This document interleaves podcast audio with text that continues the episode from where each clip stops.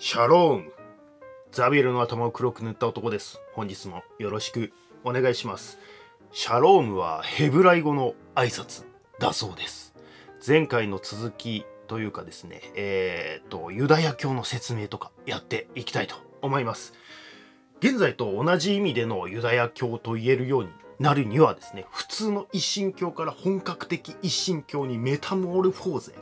転換していく必要があると変わっていく必要があるという説明をしました。普通の一神教ってあのエジプトのですねエジプト文明でやったアマルナ改革とかね、えー、アメンホテプ4世がね、えー、今までのアメンラ信仰を捨ててアトン信仰を始めたじゃないですか。で他の神は認めないって言って、えー、像を壊しまくるみたいななんかそんなイメージですよ。それが普通の一神教。あんな感じです。一神教ではあるんですけど人間の側から私はこの神を選びますって言ってアトン神を選んでるわけですね。日本でもですね似たようなこと実はあったんですよ。明治維新の時に廃仏希釈ってあったじゃないですか。あれって日本も列強と西洋列強と同じようにね近代憲法を持ちたいと思って伊藤博文とかがヨーロッパに行ったりとかして憲法の勉強をしてきたらあれ？これ憲法を作るには一神教的価値観が不可欠だぞってなったんですよ。詳細は省きますけど。そこで廃仏希釈する。廃仏希釈ってまああの仏像を壊したりとかねしまくるってことですよ。であのお寺を壊してえっ、ー、と神道だけにしていく。神社だけにしていくみたいなニュアンスですね。であのこれアマルナ改革っぽいですよね。であの天皇を中心とした国家神道っていう格好付きの普通の一神教をある意味新たに作り出して憲法概念を輸入するというですねウルトラ C を使うんですね。これマジすごいんですよ。まあここできるかどうかわかんないですけどね。あのいつかやりたいなとは思います。あのまあもちろんね神道って多神教なんですけどそれを今までの神道的なものとはちょっと異質のね、えーと、天皇を中心に据えた一神教的な神道それをまあ国家神道とかね、えーと、小室直樹さんっていう、えー、哲学者というか社会学者の人がいるんですが、まあ、その人はね天皇教ってこう呼んだりとかしてますね。でアマルナ改革とか明治維新は普通の一神教他の神を捨てて一つの神を信じる人間の側から神を選んだわけですよ。でも現在のユダヤキリストイスラム教でいう一神教ってそうじゃないんですよ。人間の側からどの神にしようかなこれにしようとか選べるようなものではないんです。ここが本格的な一神教と普通の一神教の差なんですよ。旧約聖書のストーリーをもう一度ですね辿っていくとアブラハムが神と契約しましたよね割礼してねあれは神に選ばれて人間からも選んだことで契約が成立したんですよ。でも時々人間は契約違反をする。お牛の偶像を作った時なんかもそうですしまさにねこう迫られるわけですよ。種についてくるのかどうか。そして殺戮が起こるみたいなね。で、えー、あとはヨシュアを殺そうとした時もそうでしたよね。20代以上の20歳以上のね大人は全員死ぬみたいな。あとサウルもね契約違反で呪われたりとかっていうのがありました。実はまああの前回説明だいぶはしょりましたけどえっ、ー、と北イスラエル王国とユダ王国に分かれた後は北イスラエル王国では偶像崇拝が盛んになってたんですよ。外国人の王妃が偶像を持ち込んでそれにみんなでハハーってやってたんですけどその偶像何だと思います？イシュタル。聞いたことありますよねイシュタル。ギルガメッシュ女子誌で出てきたイシュタルです。ギルガメッシュに結婚を迫って断られたからその腹いせに天のお牛でウルクの町を破壊したイシュタルですね。そんなことをやってたらですねまあ北イスラエル王国はアシリアが来て滅ぼされたわけですよ。あのそのイシュタルを拝んでたらね。であの前回冒頭で、え、お話しした通りですねこの北イスラエルが滅んだ後その後南のユダ王国が新バビロニアに滅ぼされるまでの間に本格的にユダヤ教が出てくるんです。北イスラエルが滅ぼされてからユダ王国の滅亡まで150年くらいあるんですけど、まあ、ちょうど明治維新からこの令和の時代ぐらいまであるわけですよ。なので、まあ、まあまあ長いと。生き残ったユダ王国ではなんで北イスラエルは滅んだんだろうって考えるわけですね。その150年間の間にそうか彼らは神への信仰を捨ててイシュタルという怪しい異国の偶像崇拝を始めたんだ。だから滅んだんだみたいなことを考えるわけですよ。あこれも契約違反を犯したから神によって守られなかったんだと。もうこれは人間の側には他の神を選ぶとかそんな選択肢はないんだなみたいな感じになってくるわけです。ヤハウェ以外のあの神ですね。まあ、あの、ごめんなさい。えっと、聖書に出てくる神の名前、ヤハウェイって言うんですけど、ごめんなさい。あの、説明してなかったですね。ヤハウェイ以外の神を選ぶと、北イスラエルと同じようになるのかってことで、人間から神を選ぶみたいなことはできなくなるんです。他に選択肢がなくなる。伝わるかな？あの唯一心的な感じ分かります？多くの神からヤハウェを選ぶんじゃなくてヤハウェ以外に神はいない選択肢がないということです。一択ということですね。さらに本格的な一神教になるにはもう一つですね罪の概念っていうのが必要になります。これはですねユダ王国ではあの北イスラエル国はバカなことをしたから滅んだんだな。じゃあ俺たちはヤハウェを信じ抜いて守ってもらおうって思ってるわけですよ。でも北イスラエル国にもヤハウェを信じていた人々はたくさんいたはずなんです。で、多くが殺されたりとか、難民としてユダ王国に南にね、逃げてきたりしているわけですよ。その生き残りの人たちからしたら、ヤハウェ信じてても、もう意味ないじゃんと。お北イスラエル滅んだじゃんと。なんでヤハウェイ信じてたのに、あの偶像崇拝野郎どもと同じような扱いを受けなきゃあかんのだとお、なるわけですよ。そうすると、え、ヤハウェイなんていないんじゃないの？とか、いたとしてもヤハウェイ無能なんじゃないの？とか思っちゃうわけですよ。でもまあ、いろいろね、こう、論理的になのかちょっとわかんないんですけど、あのその、考えていくとですね、神とユダヤ民族は契約をしているんだから普通に契約を履行していれば守ってくれるはずなんだよと。でも人間には生まれながらにして現在っていうのがあってっていう、まあ、説明になっていくわけですよ。つまりここでそのエデンの園のあの知恵の実を食うエピソードとかが考え出されてそもそも人間の側に現在があるから守ってくれなかったんだよ契約がそもそも成り立ってないわけよみたいな話になっていくんですよ。ここすごくないですか？この論理の転換というか、まあ、ちょっと論理飛躍してる感ありますけどすごいこう自律的にね考えてると思うんですよ。あの原因を神の側ではなくて自分たち人間の側に持ってくるっていうそうするとまあ神を信仰していることそのものが大事なだけであって人間が何とかすればね行動によってね何とかすれば何とかなるっていう論理になっていくんですよユダヤ教では。まあこれがまあ非常にこう賢い人がね、えー、多い理由だったりするのかな？あまあアインシュタインとかねいろんなノーベル学賞の人たちが出てたりするじゃないですか。なのかなとか勝手に思ったりしています。はい、わかりません。これがまあ本格的一神教の始まりですね。でこの後150年後に新バビロニアにユダ王国が滅ぼされてバビロン保守になるわけですけどもうこの時にはですね本格的な一神教になっているので、なんで神様とかは一切思いません。まあそうだよね、みたいな。現在背負ってるし、そういうこともあるよね、みたいなね。もう、あの、受け入れちゃうんですよ。あと、あの、創世記の冒頭で、7日目に神は休まれたってあるじゃないですか。あ、今神様休んでるんだって解釈するんですよ。すごいっすよね。これが、あの、何度もね、創世記に出てきた、信じ抜く力みたいなやつなんですよ。一切ブレないというね。で旧約聖書が実際に編纂されていくのはバビロン捕囚が終わってね、えー、バビロン捕囚はね50年ぐらいで終わるんですよで次にまああのネタバレですけどペルシャによってね解放されるわけですよその後のペルシャ支配の時期に徐々に作られていきますまあ、ネタバレもクソもねえか。はい。次にですね、あの、ユダヤ教の教義ですが、もちろんたくさんあります。何々を食べちゃいけないとかね、あの、盗むな、殺すな、犯すなとかね、えー、いろいろあるんですけど、この中にはね、あの、明らかにハムラビ法典的な、あの、ハムラビ法典のね、えー、道外報復みたいなのあったじゃないですか。あの目には目を歯には歯をみたいなやつ。あれっぽいやつとかね入ってるんですけど多分これ影響を受けてるんですね。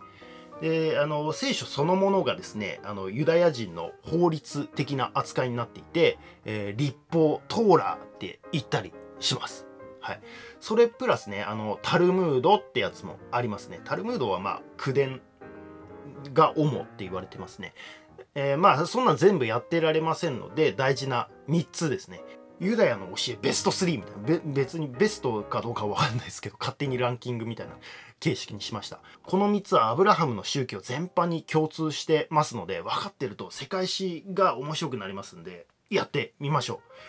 う。1つ目が唯一神。2つ目が偶像崇拝の禁止。3つ目が神の名前をみだりに唱えないの3つ。これですね3つとも非常にこう絡み合っていてですね結構複雑なんですけど頑張って説明したいと思います。はいまず偶像崇拝の禁止ね。本格的な一神教の説明とかともだいぶかぶってる部分もあるんですけどあのー、もっとこう感覚的にね分かっていただけるような説明をしたいなと思ってですね。まず偶像崇拝の禁止ってあの金のお牛の下りでモーセがめっちゃブチギレたとこですけど旧約聖書には偶像崇拝絡みのエピソードって実はですねいっぱいあるんですよ。まあ、イサクが偶像崇拝をしている女を愛しちゃったりとかね、えー、そんなのダメだよって神に言われたりとかね、エサウにもそんなの同じようなこともあったりするんですよ。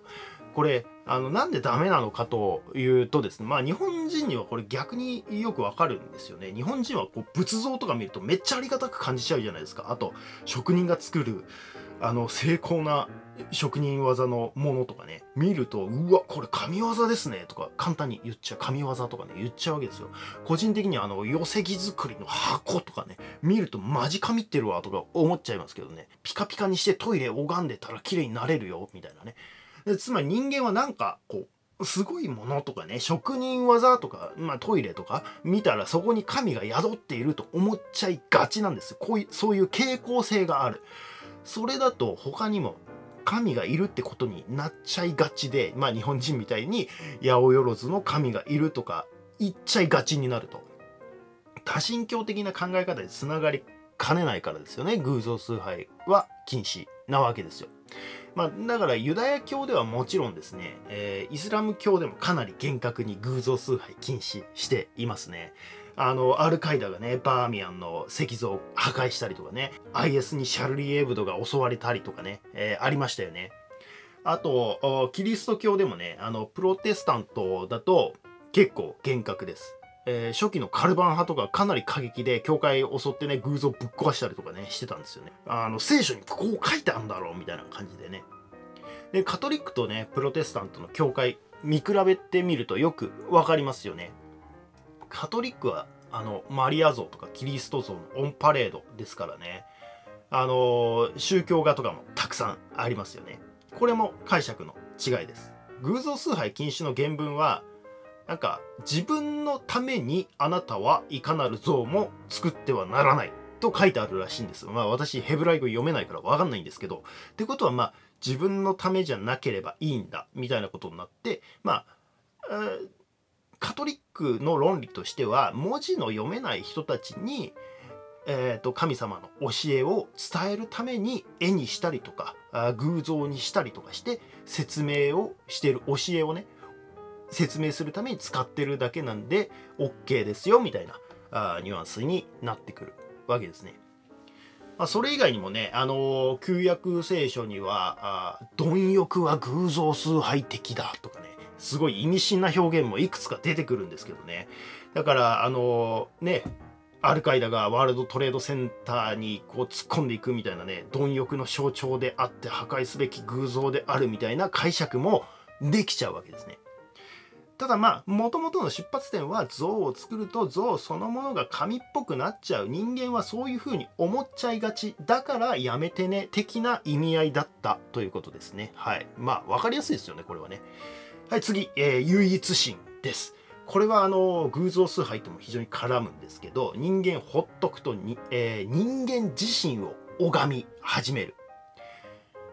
権力を持った王様とかね何かありがたい説教する坊さんとかめっちゃ可愛いアイドルとかねマジ神ってるーみたいな感じになっちゃうわけですよ。あの皮肉にもねアイドルって偶像って意味じゃないですか。人間をまるで偶像のように拝み始めたりとかまあ他にもねあの雷とか太陽とか海とかそういう自然に対する信仰とかね、えー、太陽神ラーとかねゼウスとかポセイドンみたいなねこういうこのオリンポス十二神みたいな。あまあこれあのギリシャのとこでやりますけどね。あとは愛とか美とかね、えー、怒り悲しみみたいな概念、えー、美の女神ヴィーナスとかあアフロディーテとかね、えー、まあイシュタルもそうでしたけどまあそんな感じですよ。あらゆるものに神を見出すわけですよ人間は。あの山にも神がいるとかね。確かにそういうものも人知を超えていて神っぽく見えるよと。それは認めるけどでもそれら神っぽく見えるものも含めてこの世を作った創造神がいるんだっていうこと。なんですよ。わかります？この感じ。なんか、こう、レイヤーが違うというかね、さらに上位の概念みたいな、まあ、メタ視点みたいな感じですよね。だから、創造神がいる限りは、確かに、雷は人知を超えていて、めっちゃすごいけど、雷という現象自体は神ではないよっていう風になるわけです。山も綺麗だし、すごいけど、神そのものではない。えー、それは神が作った創造物であるっていう考え方ですね。それが唯一神信仰の唯一神なんです。はい。分かってもらえたかな？なんか不安になってきましたけど。はい。まあ続いてですね、えー、最後。神の名前をみだりに唱えないです。えー、さっきからね、あの、ヤハウェ、ヤハウェって連呼してますけど、みだりに唱えない方がいいんですよね。えー、ヤハウェってなんかこう、本によってはね、ヤハウェっていう単語の文字だけすごく薄く書かれてるものとかもね、見たことあります。まあ、あんま書いてもいけないみたいなあ解釈をする人もいるってことですね。まあ、これはね、あの、いろんな説明があるし、いろんな解釈があります。あの、ユダヤ教とキリスト教でも違うし、キリスト教でも宗派によってかなり違ったりするんで、結構複雑なんですけど、もともとはね、なんか、みだりに唱えないっていうのは、適切に唱えなさいっていう意味で、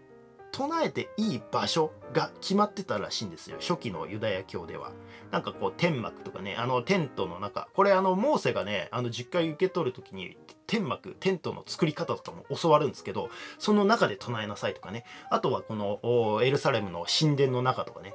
でもユダヤ教では今では厳密に解釈しすぎて基本的にヤハウェって言葉は一切使わなくなりました。その代わりに主とかね父なる神とかね、えー、を使うようになるわけですよ。でもキリスト教ではジーザスとかすぐ言うじゃないですか。あれは解釈の違いです。あのジーザスえっ、ー、とキリスト自身もねあの神なんですよ。あのキリスト教ではまあ三位一体って言ってちょっとここめんどくさいんで省きますけど、キリスト自身も神なんです。えなのでえジーザスって言っていいのってなるじゃないですか。でもあれは解釈の違いで、えー、キリスト教派モーセの実会、そんなの関係ねえ教だからなんですよ。まあこの辺も、まあ、後々やっていきますけど。あとは私自身がですね一番納得してる解釈で言うと神の名を唱えるって人間が神を利用するみたいな感じになるじゃないですか。仏教でも南無阿弥陀仏とかってこう唱えますよね。これ阿弥陀仏の名前をやたらとみだりに唱えているわけですよ。唱えることで救われるっていう風に人間自身が考えているから唱えてるわけですよね。それって唱えることによって神様に人間がアプローチすることが可能になるってことじゃないですか。唯一絶対の神様なんですよね。唯一絶対の神なのに人間が唱えたか唱えてないかによって救うか救わないかを神様が決めるのかみたいな。それって人間が神を利用してることになりませんかっていう考え方もできると。という感じですね。これがまあ私の一番好きなあというかあ一番納得している解釈の仕方ですね。あとモーセの時に神が自分で名乗ってるんですよ。覚えてます？アブラハムの神、イサクの神、ヤコブの神だって。で、そしてもう一回聞くと、あってあるものだって名乗って出てきたんですよ。決してヤハウェとは自分では言ってないんですよね。だからヤハウェイって人間がつけた名前だからダメ的なニュアンスもあるし、あとはね、あってあるもの、これもいろんな解釈があるんですけど、ニュアンス的には神は、なんていうの、こう神は自分が動きたいように動くものってことですかね。だから人間の側が罪を犯したかどうかとか、いいことをしたかしてないかとか、そんなことは知ったこっちゃないわけですよ。そんなことで神の考えが左右されるわけがないと。この考え方ってかなりね、プロテスタントっぽいっていうかカルバンっぽいんですよね。まあ、こういうのも後々やっていきたいんですけど、つまりですね、こういう考え方がアメリカという国を作って時代を動かしていく原動力になっていく元なんですよね。はい。今日はここで一旦終わりたいと思います。ちなみにね、あの、イスラム教のアッラーって、あの、神の一般名詞なんで、唱えて OK とされています。ゴッドもそうですね、一般名詞ですね。ジーザスは思いっきり固有名詞なんだけど、まあ、それは関係ないという感じですね。えー、まあ、だいぶ頑張りました。とりあえずこれで、旧約聖書から始まったユダヤシリーズ終わります。あのでもあのマジでですねこの前提が分かってるか分かってないかで世界史の面白さが少なくともねあの西洋史は100倍は違うと思います。なんでローマ教皇があんな絶大な権力を持ったのかとか十字軍とかねプロテスタントが生まれてくる経緯とかアメリカという国家の成り立ちとかねアメリカっていう国はほぼねこのストーリーをマジで心の底から信じてる人も多いしほぼ全員がこのストーリーを共有している前提で成り立っている国ですからね。それが今なお歴史を作っているわけですよ。まあちょっとしつこいですけど。はい。次回から教科書の内容に戻っていきたいと思います。まああの今回の内容も私自身がねいろんな本とかを読んで解釈した内容でお届けしてますんで間違ってるところも多々あるとは思うんですけどもその点は、まあ、あくまで楽しむという姿勢でですね、えー、ご理解いただければと思いますご容赦くださいはい。この番組は世界史の通知を楽しもうという趣旨でやっています。世界史だけじゃなくていろいろ脱線するとは思いますが、面白かったらレビューとかね、お願いします。以上、ザビルの頭を黒く塗った男でした。